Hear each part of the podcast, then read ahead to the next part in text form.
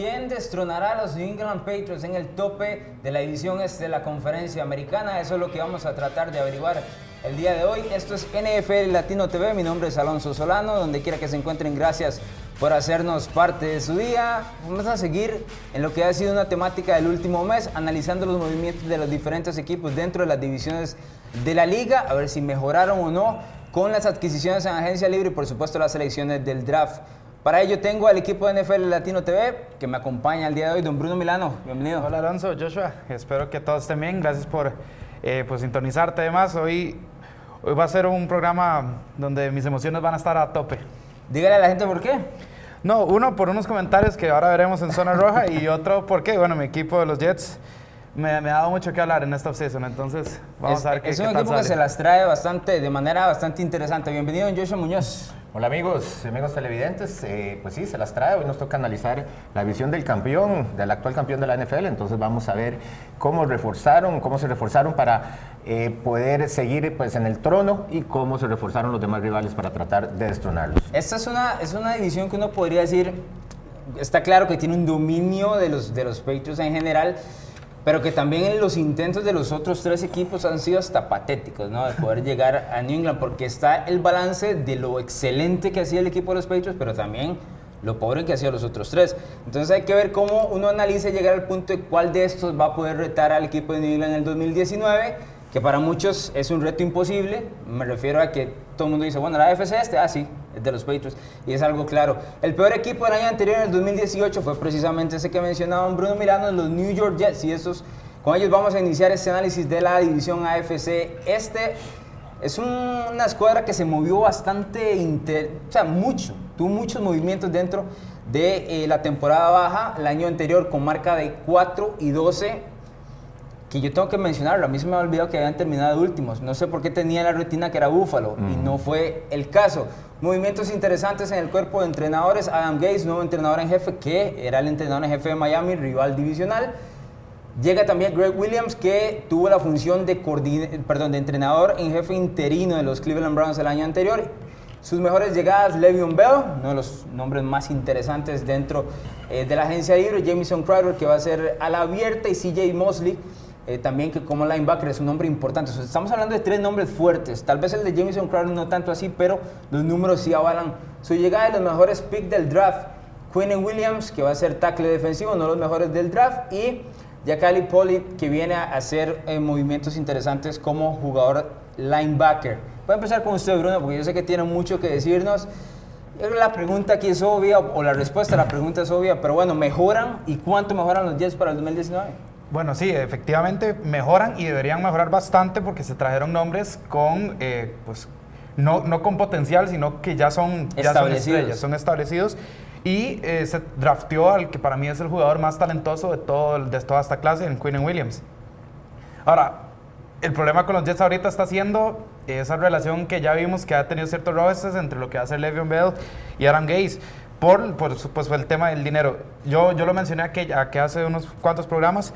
Eh, Le'Veon Bell puede exponencialmente mejorar un equipo, solo él, si le da la gana. Ese es el problema. Hay que hacer que le dé la gana, ¿verdad? Pero por lo demás, yo creo que ha sido un, tuvimos un buen draft. Eh, los New York Jets también este, se, se, se han manejado bien. Para mí, gastaron bien la plata que tenían, porque teníamos bastante además, y si no, y nos la quitan. Entonces, en ese sentido, yo creo que eh, solo falta esperar que Sam Darnold tenga un mejor segundo año, porque 17 touchdowns, pero 15 intercepciones. Entonces, ya con, con una ala como Jameson Crowder y con Le'Veon Bell que pueda acarrear y atrapar el balón, creo que eh, definitivamente tienen que mejorar este equipo. A mí me gusta como Bruno dice, este, invertimos, eh, Sí. mejoramos, Sí. metidísimo en el equipo ya para Totalmente. el 2019. Yo, yo sé cómo lo ve el equipo, ¿le gustan los movimientos que tuvieron los Jets en temporada baja? Sí, sí, claro, pues tal vez un poquito, un poquito caros algunos, eh, pero este, como le decía Bruno, eh, en la NFL hay que gastar el dinero, ¿verdad? Si no más bien este, te multan y, y, además un equipo este, generalmente que quiere, eh, pues viene de lo más bajo de la división y necesita armas fuertes, tiene que pagar, tiene que pagar por ellas, pero sí, que yo creo que Bell va a ser el eje principal de esa ofensiva, solo va a quitar bastante presión eh, a, a Darnold. Eh, también pues podemos decir que a Adam Gaze le encantan los receptores este, en la ranura y en ese sentido yo creo que Crowder era el mejor que había en, esta agencia libre. Yo creo que eso también le va a permitir a Quincy Nenúa eh, poder jugar por toda la cancha y me parece que, que eso va a ser bastante va a ser que esta ofensiva sea bastante dinámica. Del lado del, del draft me gustaron las dos primeras elecciones, creo que William Williams es una excelente eh, elección, yo esperaba que pasaran por ahí para que le quedara a los Raiders, pero bueno, no fue así. Y, cerca de tradearlo estuvimos, ¿verdad? Sí, no pudieron tradearlo, lastimosamente. Jackai Polite me parece que es una de esas este, riesgos recompensa, porque si bien es un jugador muy talentoso, eh, tiene que superar algunos problemas de, profesionalismo, ¿verdad? Tal vez algunos problemas de carácter, pero bueno, si, si logran hacerlo, este muchacho les puede ayudar muy bien en la necesidad más grande que tenían a la defensiva, que era presionar al mariscal. Es justo decir que tal vez el, el, el más débil del equipo en general, con los nombres que ya vimos, y, con los pixels draft que han seleccionado, es el entrenador en jefe? Pues, a mí me parece que, que, sí, o sea, realmente a mí Adam Gates nunca, nunca me ha pues, terminado de encantar y su trabajo en Miami fue estar ahí, 8 y 8, ¿verdad? Entonces, eh, no, es, no es nada que, que a, a, mí me ilusione o que a los fanáticos de los New York Jets los lleguen a ilusionar. Sin embargo, eh, pues Greg, Williams como coordinador defensivo sí creo que puede ayudar un poco y porque es que la defensa de los Jets el año pasado fue fatal. Permitieron 120 yardas por tierra por juego, más 254 por aire. Entonces, bueno, la llegada de Williams, la llegada de Mosley, Henry Anderson, eh, Brian Poole también en la secundaria para ayudar a Jamal Adams, creo que todo está para que el lado defensivo también vuelva a ser fuerte. Sí, que fue un costado que le ha tenido, por lo menos en el éxito que tuvo los Jets tal vez hace una década atrás, en el caso de Rex Ryan, cuando llegaron a sus dos uh, Super, ah, perdón, a los dos finales de la conferencia americana, cerca del Super Bowl, cerca del Super Bowl, fue por el costado defensivo y me parece que tiene las piezas para emular pues un camino similar. Clara, claramente también tienen talento en el costado ofensivo, pero a ver, lo de Darnold, habría que uno preguntarse si va a dar el paso en este segundo año o va a tener algún tipo de regresión. Eh, Darnold es de los mariscales de campo que a mí me dejan dudas porque no sé lo que es todavía. Claramente hay que darle tiempo. Eh, el, techo de Arnold es alto, es decir, puede crecer muchísimo más. Pero los Jets tienen esa presión de, tener que, como lo decía Joshua ahora, tienen que ganar por, por, estar tan bajos en los últimos años, tienen que buscar la manera de ganar. ¿Ves la defensa como número uno?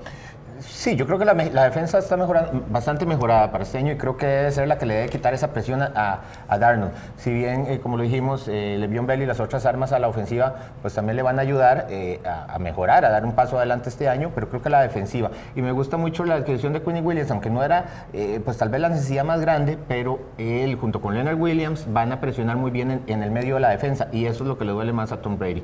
Yo creo que por ahí están pensando en eso el equipo de los Jets. Igual Leonard Williams no se sabe qué va a pasar con el otro año, pero tienen que aprovechar eso.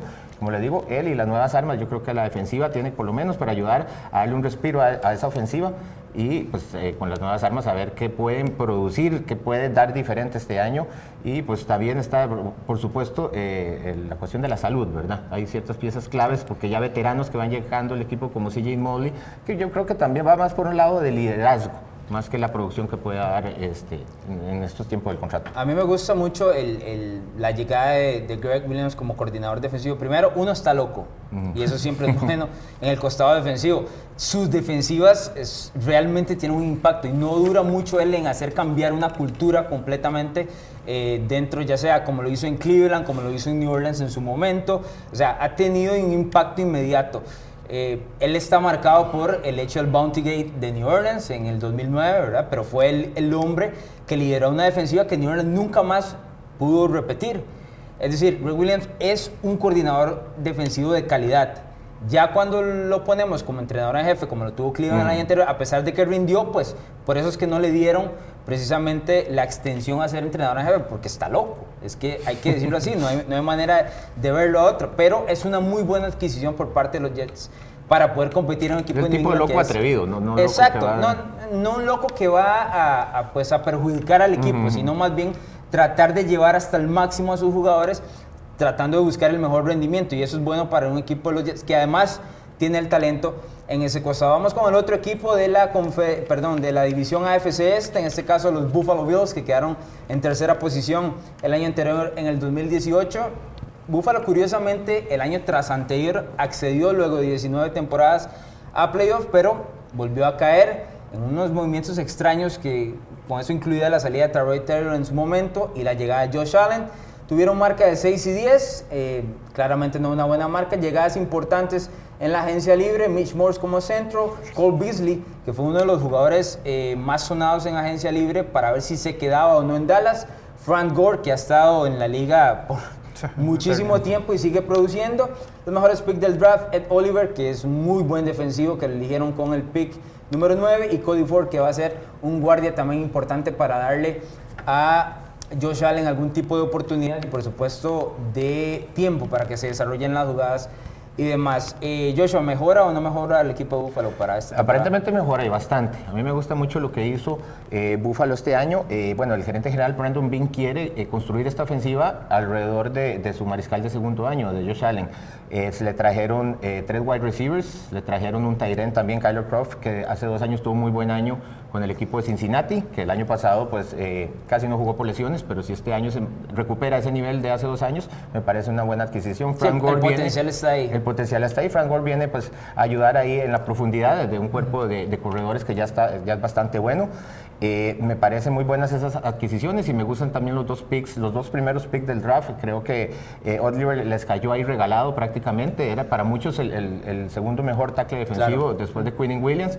Y también Corey Ford. Agarrarlo en, prácticamente en tercera ronda, eh, en segunda ronda, perdón, me parece bastante barato para un jugador. De ellos trajeron también tres o cuatro jugadores más para la línea ofensiva, además de, de este muchacho de Mitch Morse, que es un excelente centro que viene de Kansas City. Me parece que ahí le están dando todas las armas para que ellos Allen pueda desarrollar y, y, algunos movimientos interesantes en la defensiva. Es un equipo que tiene perfil muy bajo, que el año pasado, sí. este, más bien a la gente le cuesta creer, usted mismo lo dijo ahora, que hayan tenido un récord de 6 y 10, que hayan ganado 6 partidos, pero un equipo que prácticamente no tenía a nadie. Yo creo que, que hay que pelar un poquito el ojo, porque yo creo que los Bills pueden ser un equipo hasta que pueda estar pensando en, en el comodín del otro año. Hasta ese punto. Hasta ese punto. Porque es, es complicado, porque si usted recuerda, eh, el año pasado estábamos jugando el, el Survivor y muchos teníamos a Minnesota destru destruyendo a Buffalo en, creo que si no me acuerdo, era semana 4, semana 5 por ahí. Y vino Josh Allen y se jugó el partido de su vida y eliminó absolutamente a todos. Es más, fue el pick del Survivor que eliminó más a nivel mundial que juegan eh, de la NFL. Y yo creo que Buffalo ahora está buscando el paso adelante. ¿Cuánto de ese porcentaje del éxito o no, Bruno, recae precisamente en Josh Allen?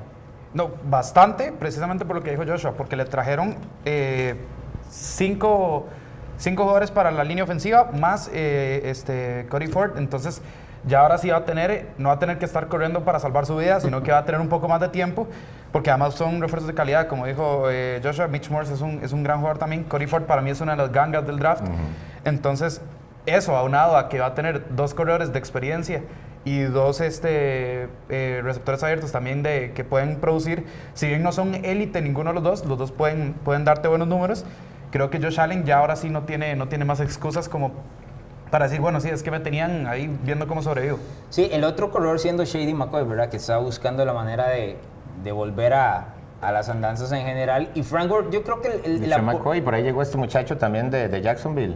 Eh, Ah, eh, sí, sí, sí, sí. sí, sí se me escapa. Hay, hay, profundidad ahí también bastante. Eh, y, y, y, está bien pensado, porque usted ve los corredores Cole Beasley para la ranura. Eh, Brown es, es, un correrón así, que lo pueden usar tipo Tyree Hill como en Kansas City. Entonces me parece que. Y Josh Allen tiene el, el, brazo, por lo menos en cuanto a la potencia. La puntería. La puntería. Ahí, ahí, ahí tiene que trabajar, ¿verdad? Lo que pasa es que eso se consigue con talento. Yo sí creo, perdón, con trabajo. Lo que yo sí pienso, Josh Allen, es que de estos tres mariscales de campo, y voy a incluir a Josh Rosen ahora que está también con Miami dentro de la AFC, y que AFC este, y que además eh, son del, del um, año anterior en el draft, Josh Allen me parece que necesita mayor cantidad de trabajo en cuanto a su puntería, calidad y a la hora de leer jugadas. Es decir, es el que está más atrás no voy a, men a, mencionar a Lamar Jackson porque Lamar Jackson está más atrás todavía, pero de estos tres que están dentro de la división AFC este, me parece que Josh Allen sí necesita un poco de trabajo en, en ese sentido. Sí, yo creo que por eso fue que también le dieron todas las armas, ¿verdad? Sí. Todas las armas para... Eh, la línea ofensiva fue un punto bajo el año anterior, entonces la línea ofensiva y con pocas armas a la ofensiva yo creo que es un poco injusto este, catalogar el trabajo del muchacho, ¿verdad? Y no empezó trabajando con el primer equipo desde el puro inicio. Entonces por ahí yo creo que ahorita sí no hay excusa, es el segundo año de un mariscal en los que ellos están apostando todo. Entonces yo creo que lo hicieron bien porque le están dando todas las, todas las armas para poderlo desarrollar y para que el muchacho dé resultados. Ya si no da, pues entonces tendrán que volver a empezar de nuevo con la idea, pero yo creo que los movimientos son los correctos. No me dijo si mejoraba o no. Sí, sí mejoran porque además mantuvieron bastante de la defensa, que fue una de las defensas más, eh, más sólidas eh, por parte de la temporada, incluso eso me sorprendió, pero eh, y lo, lo que reforzaron lo hicieron bien, entonces yo creo que eh, cabe más en Josh Allen porque el highlight de Josh Allen en la temporada pasada fue aquel hurdle y nada más. Sí, de hecho, yo sí creo que se mantienen relativamente similar. Entre 6 y 10, 7 y 9 por ahí van a andar. Sí, claramente tienen una mejoría de calidad, pero lo que pienso es que el año pasado tal vez superaron las expectativas con lo poco que tuvieron y van a andar relativamente similar. Vamos a ir a nuestra primera pausa comercial. Aún nos quedan un par de equipos dentro de esta división AFC este, los New England Patriots y los Miami Dolphins. Regresamos.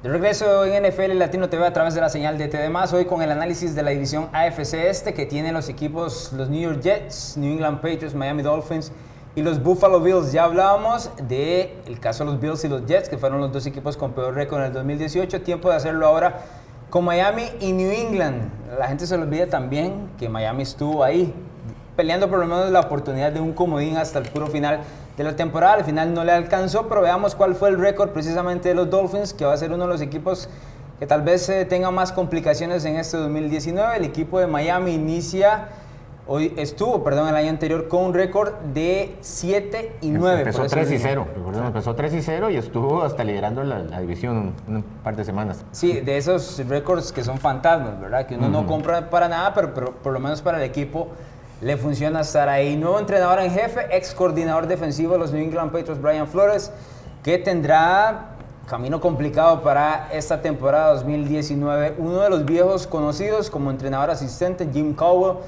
eh, lo hemos visto en varias franquicias, incluyendo dirigiendo como entrenador en jefe en el Super Bowl con los Indianapolis Colts. Eh, mejores llegadas en agencia libre, par de mariscales de campo, Josh Rosen que llegó de Arizona un cambio Ryan Fitzpatrick como agente libre, también Dwayne Allen que fue cortado por los Patriots, estuvo el año anterior con el equipo de New England, mejores picks en el draft, eh, Christian Wilkins que llega como tackle defensivo y un guardia Michael Dater que va a tratar de darle protección ya sea a Rosen o a Fitzpatrick, quien sea el que se gane eh, pues el, puesto de mariscal de campo titular. Voy con, con usted, Bruno. Eh, ¿Mejora o no mejora el equipo de Miami para el 2019 con estos movimientos? Eh, no, yo creo que Miami va a empeorar, o al menos debería tratar de empeorar, porque ha estado ahí en el limbo de la NFL durante ya una eternidad. Entonces lo que tienen que hacer es reconstruir. Entonces yo creo que sería mejor que, que empeoren, ¿verdad? Valga la ironía.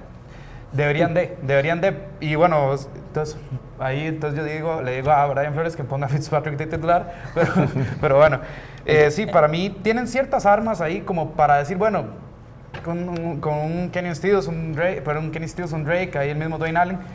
Pero, pero es que hay que ver, el resto del equipo es un poco limitado, ¿verdad? Y, y ellos, de, o sea, de verdad deberían, eh, Tank Fortua, deberían hacerlo, aunque no sea Fortua, depende, depende qué tanto les, les rinda Josh Allen, pero, pero sí, no, ellos apuntan para mí para ser uno de los peores de la, N- de la NFL. Sí, no, este, después de muchos años de estar ahí en el purgatorio, de- en ese 8 y 8 y rondando por ahí, pues por fin decidieron dar el paso y, y hacer la renovación. Decidieron dar el paso a apestar. sí. Sí, apestaron unos añitos para ver si pueden eh, pues eventualmente ganarse algo. Me parece bien porque Miami tiene, eh, para la otra temporada baja, tiene toda la plata y todos los picks, ¿verdad? Pueden hacer muchas cosas. Pero sí me gustó, me gustó la adquisición. Bueno, en principio se trajeron a Fitzpatrick nada más pues, pues para suplir la, la ausencia de Ryan Tannehill, pero bueno, se presentó la, la opción de traer a, a Josh Rosen y yo creo que le salió barato y me parece que es una buena apuesta donde no pierden mucho, si no resulta pueden volver a empezar y tienen este año para probarlo y quien quita y no y Rosen sea su, su mariscal del, del futuro. Los otros dos picks que, que, que- los dos primeros picks del draft me gustaron, un tackle defensivo, también un guardia, creo que ellos junto con Rosen si se queda van a ser los primeros, los primeros eslabones de, de este nuevo equipo. Sí, eso es pre- precisamente tratar de construir hacia el futuro, a ver hacia dónde va esta franquicia. Yo creo que Brian Flores, a la hora que firmó el, el contrato, eh, él sabe que está en cuesta arriba, pero también me imagino que le pidió tiempo a la franquicia, tiempo para poder reconstruir en base a lo que él considera que es lo mejor. Yo sí creo que va, como lo decía Bruno, Miami va a ser uno de los peores equipos del 2019 porque así está predispuesto, así tiene el talento. Mi pregunta está, y basado en, el tema del mariscal de campo, es qué hace Brian Flores a la hora de elegir entre Fitzpatrick o Rosen. Voy a darle de una vez lo que yo considero que debería ser, que es darle el camino a Rosen. Porque pienso lo mismo, usted tiene que saber o no qué es lo que tiene en Josh Rosen. No puedes esperarte un año que el equipo pierda todo lo que usted quiera y luego eh, drafteas a, a Tua, por ejemplo. Entonces tienes el problema de Tua y Rosen sin saber realmente qué es Rosen. Desde la semana 1, a pesar de que está en una situación complicada, a pesar de que está en una ofensiva limitada, usted tiene que saber qué es lo que tiene. Porque si usted ve en Rosen mejoría, o por lo menos esos vistazos al futuro que le digan, sí, este es el hombre, entonces usted puede considerar en el draft otra cosa a futuro. Sí, sí, totalmente de acuerdo. Yo creo que cuando firmaron a Fitzpatrick Rosen todavía no estaba, no estaba en el panorama. Eh, pero ahora que está Rosen, pues deberían darle todas las oportunidades, como le digo, porque este es un año donde ellos tienen que ver si esa apuesta les va a servir o no. Yo creo que ellos no tienen más tiempo, tienen que decidir al final de este año si van a seguir con Rosen o si van a buscar otro, otro mariscal. Eh, sin embargo, ahí está Fitzpatrick, si Rosen no lo hace bien o si se lesiona, pues es, un mariscal suficientemente capaz para, por lo menos para llevar el equipo, que tal vez no es lo que, lo que ellos están buscando, como lo decíamos, eh, ellos tal vez están buscando el peor récord. Pues los equipos no lo dicen así abiertamente, ¿verdad? Pero los movimientos y todo hace ver que, que, van para ese lado. Eh, vamos a ver, sí, pero sí estoy de acuerdo, Rosen tiene que ser el titular desde el día uno. Igual sí. problemas para hacer el peor récord no van a tener, porque tiene un calendario feo. Sí. Tiene un calendario bastante complicado. Y yo creo que sí, tienen que aprovechar los picks del próximo año. Si Josh Rosen les, les, pues les resulta, creo que es, es aún mejor para ellos, ¿verdad? Porque tienen, tienen ya una posición menos que suplir. En la defensa tienen que suplir bastante. Yo creo que tal vez un Kiko Alonso y un Saving Howard y los demás podemos, podemos irlos quitando del camino también. Entonces, yo, eh, todos los picks que tengan, tienen que aprovecharlo muy bien, si no va a ser también un, un, un fracaso rotundo. Sí, a Steven Howard ya lo ficharon para los siguientes años, siendo el, el, esquinero número uno de la NFL en cuanto por lo menos apaga, el mejor pagado de la NFL y es uno de los mejores jugadores eh, de toda la liga. Y de intercepciones, ¿no? De hecho, y en general eh, también, por, por, así decirlo, el mejor jugador que tiene Miami en este momento como cara de la franquicia. Yo siento que Miami es tan salado, y tengo que mencionarlo así, es uno de los equipos más salados de la NFL y va a ser tan salado que por ahí la semana 13-14 se le lesiona a Rosen, entra Fitzpatrick, le gana dos o tres partidos que no debe ganar y no, y no termina con el peor récord de la NFL. Es un escenario muy Suena posible. familiar. Un Fitzmagic ahí al, para Eso es que temporada. Fitzpatrick hace eso, porque se vuelve loco, lanza 4 o 5 touchdowns en un partido que nadie estaba previendo, gana el juego y, y, termina pues arruinando el plan a la larga que tenía el equipo, que fue, por ejemplo, lo que le pasó a Oakland en el juego con Arizona el año anterior, juego que no debían haber ganado. Terminaron Correcto. ganando y, Y contra Pittsburgh. y también contra Pittsburgh. Entonces son juegos que para el futuro de la franquicia no les terminan ayudando y yo creo que Fitzpatrick tiene como, esa maña. tendencias a- Tiene como esa maña. Ahora, si usted le da a Fitzpatrick dos meses, al segundo mes se lanza todas las intercepciones que usted le pida. Por eso está clarísimo. Es, es parte del, del, del sub y baja que tiene su carrera. Veamos al siguiente equipo y último de esta, eh, de esta división este de la conferencia americana, los New England Patriots, actuales campeones del Super Bowl 53.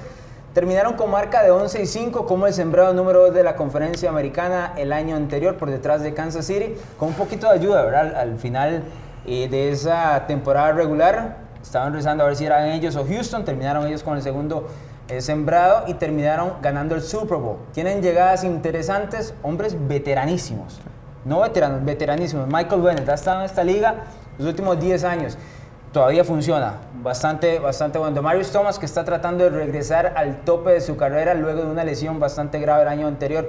Con Houston, Jamie Collins, que fue parte del equipo de los Patriots que ganase el Super Bowl 49, pasó a Cleveland y ahora vuelve como agente libre hacia New England. Y sus dos mejores picks del draft, en Kill Harry, que ya lo habíamos dicho o lo hemos hablado durante varias semanas, como el ala abierta, que todo el mundo está interesado en ver a ver cómo funciona esta ofensiva y Juwan Williams, que va a ser otro esquinero, tratar de aportarle al equipo en el costado defensivo. Joshua, ¿mejoran los Patriots para esta temporada? Bueno, es que, ¿qué puedes decir de un equipo que viene de ser campeón, verdad? Eh, es un poco complicado con los Patriots, porque si bien el año pasado no, no los dábamos como el favorito, fue, uno de los últimos años que no los teníamos como el favorito, eh, habían equipos muy fuertes y no los veíamos a ellos tan compactos, pues, pues siempre están acostumbrados a callarnos y llegan y ganan el asunto. Entonces es, es, muy difícil. Tuvieron bajas muy fuertes, tuvieron bajas muy fuertes, principalmente ya la ofensiva, con Gronkowski obviamente, eh, también a la defensiva se fue Trent Brown, pero es que ellos tienen casi sustitutos para todo, ¿verdad? Se fue Trent Brown, ya tenían a, un muchacho que de hecho Trent Brown fue el que lo llevó a suplir el año pasado eh, para ocupar esa posición. Eh, se fue Trey Flowers, eh, pues llega Bennett. Llegaron de Marius Thomas eh, también para suplantar a Hogan, pero son jugadores veteranos, ¿verdad? Pero es que usted decía algo ahora de los Dolphins. Los Dolphins tienen muchas, eh, muy poca suerte. Yo creo que ese es el lado contrario. Los Pats siempre les va bien con esas cosas. Usted lo dijo ahora, estaban rezando para que, para que al final fueran ellos y no, y no fuera de este, los Texans el equipo pasado. Le salió, le salió la moneda en todos los tiros. O sea, yo creo que es un equipo que lo acompaña la estrella. Bueno, eh, dígame si o no. Usted está diciendo que estos jugadores llegaran a los Jets o a los Raiders, usted dice, no duran un mes y están lesionados. Tanto Benes eh, como Thomas. Yo creo que a los Pats es un equipo que le salen este tipo de movimientos, pero bueno, eh, todo eso tenemos que verlo. Pero hay un equipo campeón se le fueron jugadores, llena con veteranos.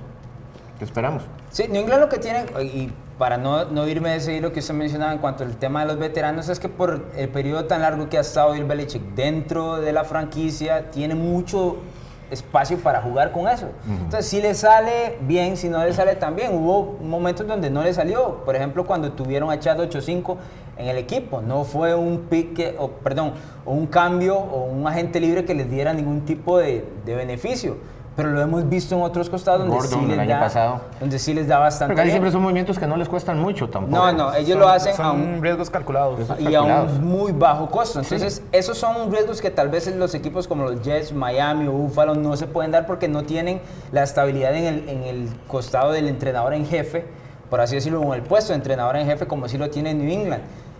Yo, por ejemplo, con Demario Thomas lo primero que estoy viendo es si por lo menos llega hacer el equipo, a ver si se mantiene dentro de los 53, porque New England da para cortar a estos jugadores a pesar de que son veteranos. Por ejemplo, por ejemplo Safarian Jenkins, que fue Tyren, eh, duró en el equipo tres semanas. Lo ficharon, un par de entrenamientos, lo cortaron de una vez. Entonces, da una por otra. ¿Mejora o no mejora Bruno el equipo en el 2019? Eh, como dice Joshua, es, complicado mejorar porque ya sos campeón. En cuanto a la temporada regular, es que es. A, New England ya llegó un punto donde está tan cómodo en su división que, que ellos, su temporada empieza eh, ya, en, ya en la, en la postemporada, ¿verdad? Entonces, apostar contra Belichick y Brady lo he hecho toda mi vida, toda la vida me ha salido mal.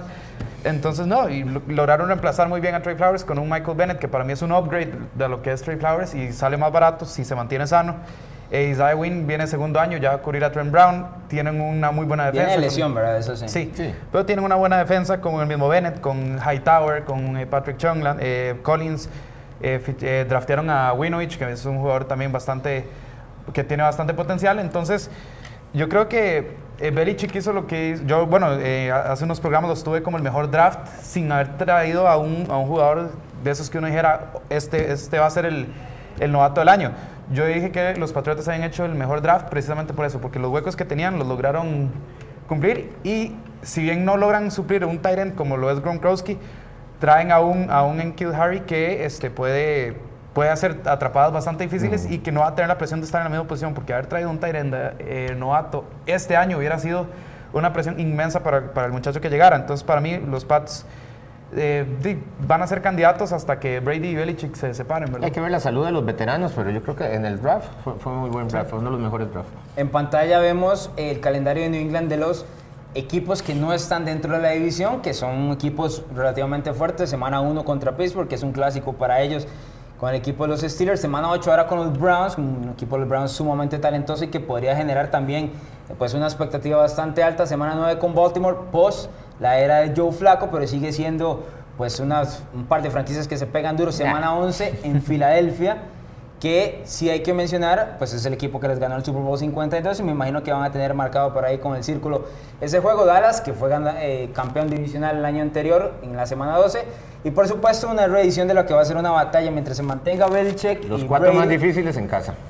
Los cuatro más difíciles en Ahí casa. está la suerte que dice Joshua. Bueno, Filadelfia no está tan queque, ¿verdad? Tampoco. La visita a Filadelfia no está tan o sea, queque. La, visita más complicada para ellos es Filadelfia. en todo el año. En, todo el año. Es la visita más. más el calendario nosotros dos, ¿verdad? Lo que pasa es que, bueno, hay, hay que ver también cómo están esos equipos para ese momento, ¿verdad? Porque podría que ya no que uno se esté en mejor temporada, ya igual recibir o ir a Kansas City con Patrick Mahomes va a ser un dolor de cabeza siempre. En el, caso suyo, las dos, ir y recibir. en el caso suyo son dos, ¿verdad? O sea, son ida y vuelta que sí es muy complicado tener ese tipo de jugadores dentro de, la misma división.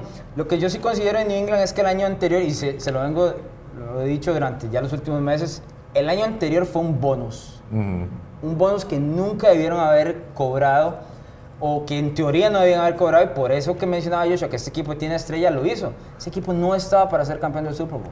En ningún momento de la temporada regular dio ni siquiera un vistazo hacia el futuro que nosotros dijéramos, sí, este equipo tiene para ser campeón del Super Bowl. Yo creo que se la empezaron a creer cuando le ganaron a los Chargers, ahí es donde se dieron cuenta. De otra La manera, defensiva se transformó. Sí, claro, y, no, y Completamente. también, y se, también se topan con un Philip Rivers que vuelve a caer en lo mismo de toda su carrera, ¿verdad? Ya a la hora de la verdad, eh, hay, un, hay algo pasa con Philip Rivers y... Sí, Ya hemos hablado mucho de- de- del coach, ¿verdad? Sí, Toda, toda es- esa es, la- es cuestión. la estrellita que ahí sí. Yo, yo sí admito que los Pats tienen una estrella, pero también.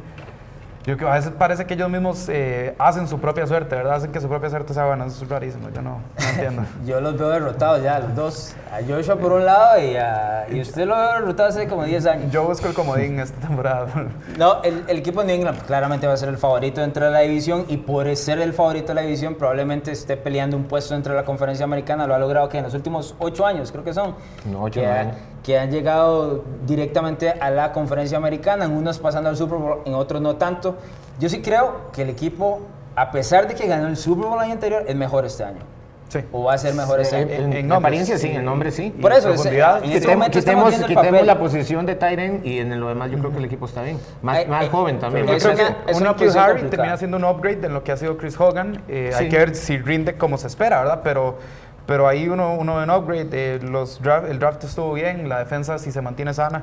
Sí, el, el detalle no. la defensa uno- es lo que asusta un poquito, que desde, desde que tuvo un cambio totalmente radical en, en los playoffs del año pasado, me parece que lo han reforzado bien. No, va, va a mejorar. Va a Por lo menos en el papel va a mejorar. Lo que sí hay, no podemos dejar de lado es que la ausencia de Rob Gronkowski es claramente Sí, sí, la sí. más grande dentro de todos los equipos que perdieron un jugador. Este va a ser, va a ser complicado, especialmente porque además de que no está, no tiene eh, un reemplazo claro en esa posición. Entonces hay que ver qué hace New England de aquí en adelante en esta temporada 2019. Vamos a ir a nuestra segunda pausa comercial.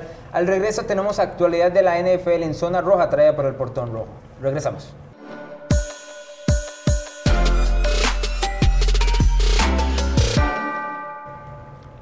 Regreso en NFL Latino TV, gracias por estar con nosotros a través de la pantalla de TD+. En la zona roja traída por el portón rojo de esta semana buscamos al mejor jugador de la AFC Este y hablamos de Adam Humphries.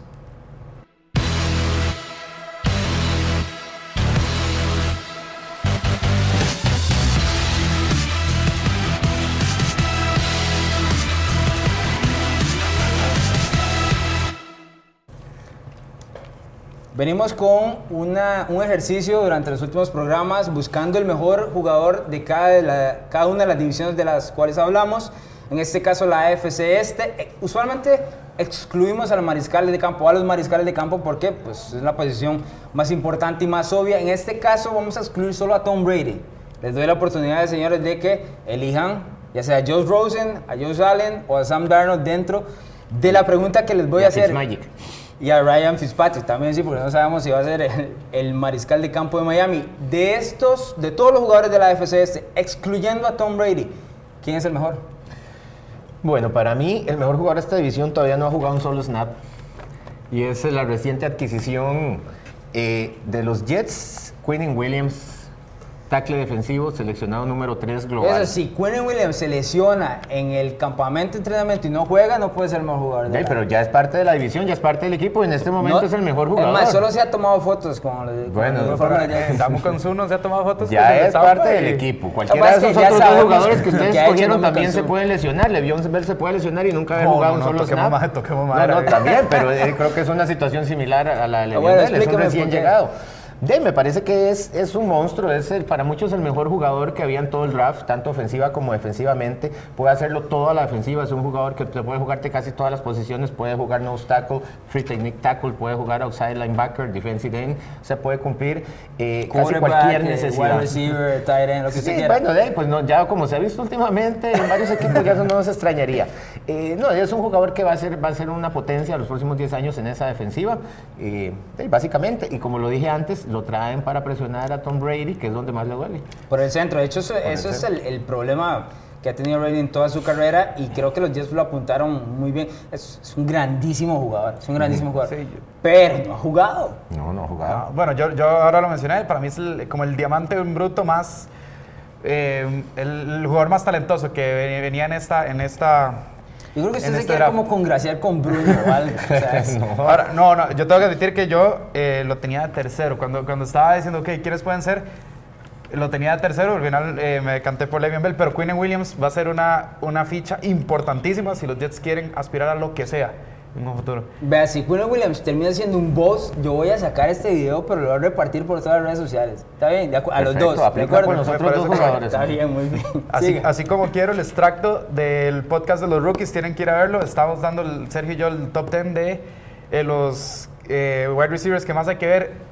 DK Metcalf, que lo apunten, aquí lo digo también.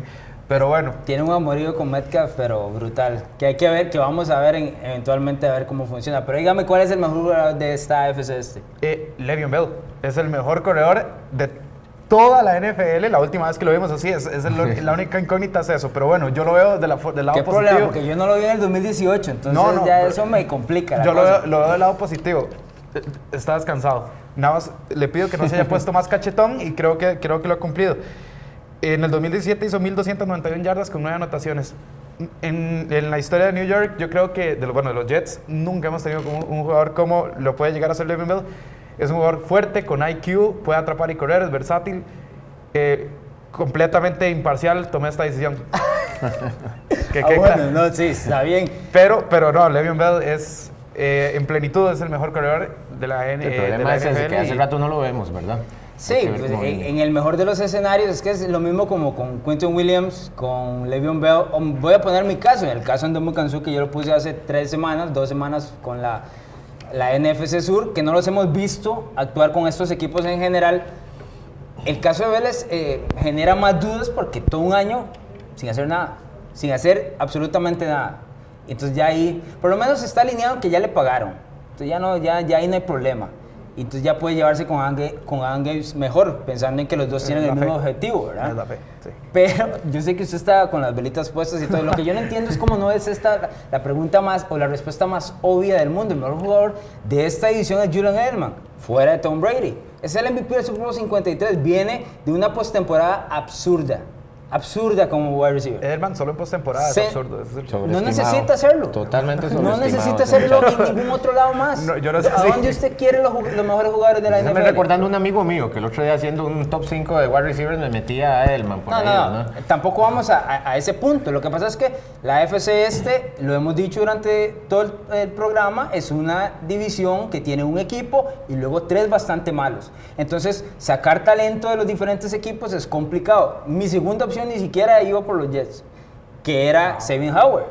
¿Verdad? Que ya- Howard todavía. todavía. esa era mi segunda opción, pero yo dije, no, o sea, no puede ser que la opción más normal es la de Julian Edelman siendo MVP del 53, no solo el MVP, vuelvo a repetirles, lo que él hizo en toda la postemporada, a los Chargers se los comió, Sí, lo que no, usted no. quiera. Y también tuvo recepciones muy importantes en el juego contra Kansas City. A los mismos Rams. Sí, pero usted mismo lo está diciendo, ¿no? Fue el, el- el MVP del Super Bowl. Si quiere lo pone el MVP partidos, de, de todos los playoffs. Pero estamos hablando del mejor jugador. Y un Eh, mejor ahí estoy, jugador ahí que estoy. ni siquiera es top en su posición. Sí, ese que sí. Eso me parece. O sea, Le'Veon Bell, si no es el mejor eh, eh, corredor, pues está ahí. Bueno, hay que ver cómo regresa después de un año. Pero, El año pero nadie no dudaba, nadie cancha, dudaba Bell. ponerlo entre los tres mejores, al menos los cinco mejores. Ok, Quillen Williams no ha jugado un solo snap. Pero usted está, bueno, en teoría, el material es para ser uno de los mejores en su posición. Yo nada más contesto que usted dice que sí, que ¿dónde es que importa? En los playoffs. Bueno, a- para empezar, que me lleven a los playoffs, Le'Veon Bell me lleve a los playoffs y en los playoffs que haga lo que sea, ya es el mejor jugador sin contar a Brady. Tal vez incluso contándolo. No, no, no. no. Sí. O sea, no, no, no nos vayamos, Bruno. O sea, por favor. No, no, no pasa nada. A mí, Brady me parece el más grande de todos los tiempos, pero no, No, es, no, el, no. pero no es el, no es el mejor quarterback de ahorita. De ahorita. Estoy de acuerdo, pero es que no vamos a poner un running back por encima del, del quarterback. Es y ni a un- Quinton Williams tampoco. Yo ya no me venga saliendo con que Quinton Williams es mejor que Tom Brady, no ha tocado un snap tampoco. ¿Verdad? Usted, usted sacó a Brady ahí, así que yo no voy a hablar de eso. No, no, fue el, el- el señor Don Bruno Milano. Pero bueno, ya que hablamos de Tom Brady, ya que ustedes eh, necesitan mencionar al muchacho, que ya no está muchacho, Yo no, yo soy el que pone los temas. Todas las semanas se me pone una pregunta de Tom Brady. ¿no? Resulta, resulta que Don Adam Humphries, ahora a la abierta, que juega en la ranura para los Tennessee Titans, tuvo unas declaraciones importantes que vamos a ver a continuación, precisamente ante el interés que tuvo el equipo de New England de ficharlo en la agencia libre, Humphries se va por los Titans.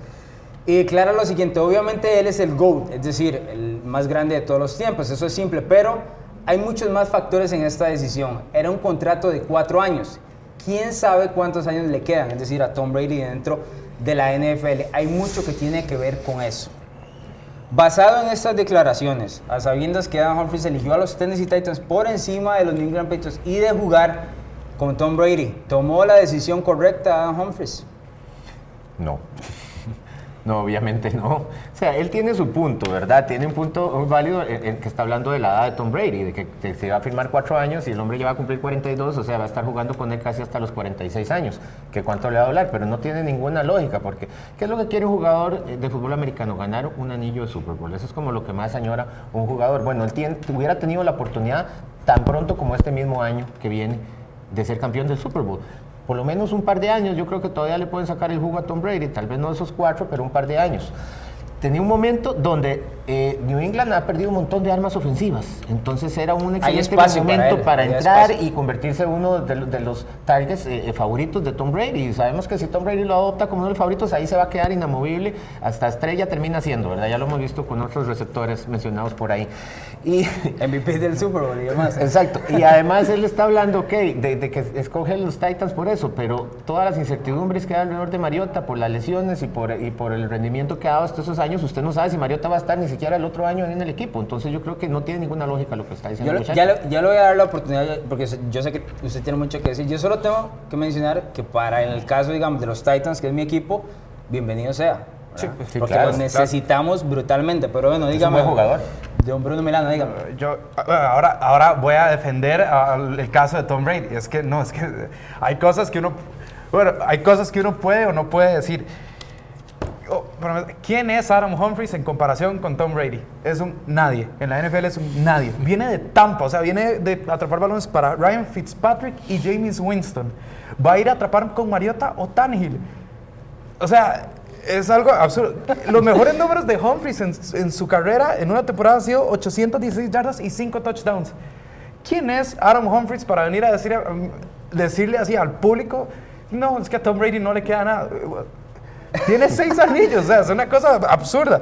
Un año con Brady hubiera sido mejor que 5, 6, 20 eh, en Tampa o en Tennessee, con todo el respeto para, para pero es que, o sea, estamos hablando de Tom Brady. Ya lo pisoteó después de.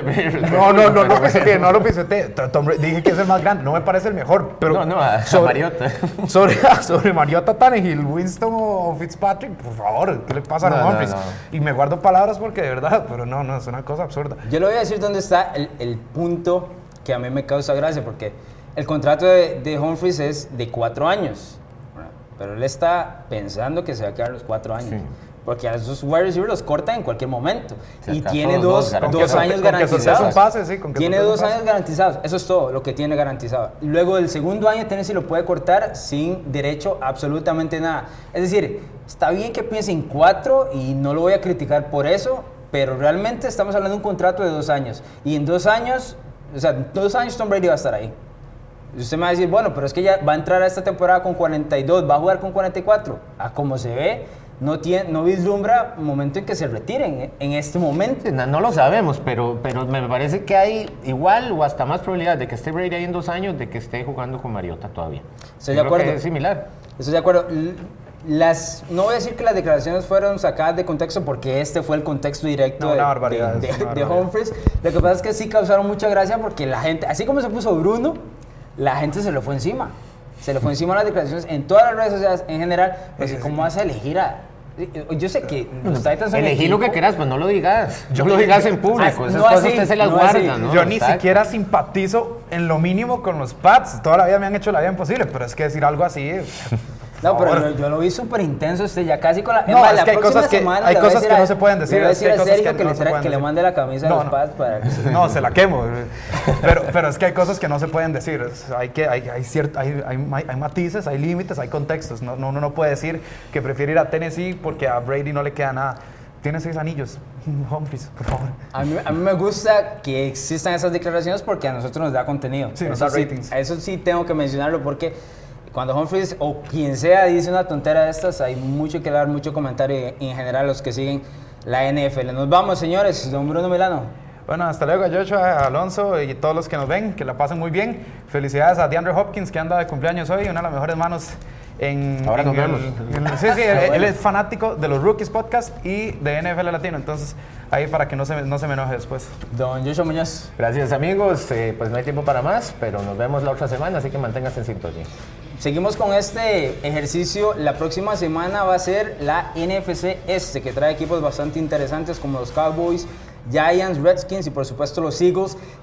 A veces nos da un lapso donde no hablamos de los Eagles y llueven los comentarios, pero es que son intensos los amigos. Ahí les vamos a dar su buen ratito. Los amigos de. Filadelfia, la próxima semana vamos a hablar de esta división. Señores, continúen en la programación de temas.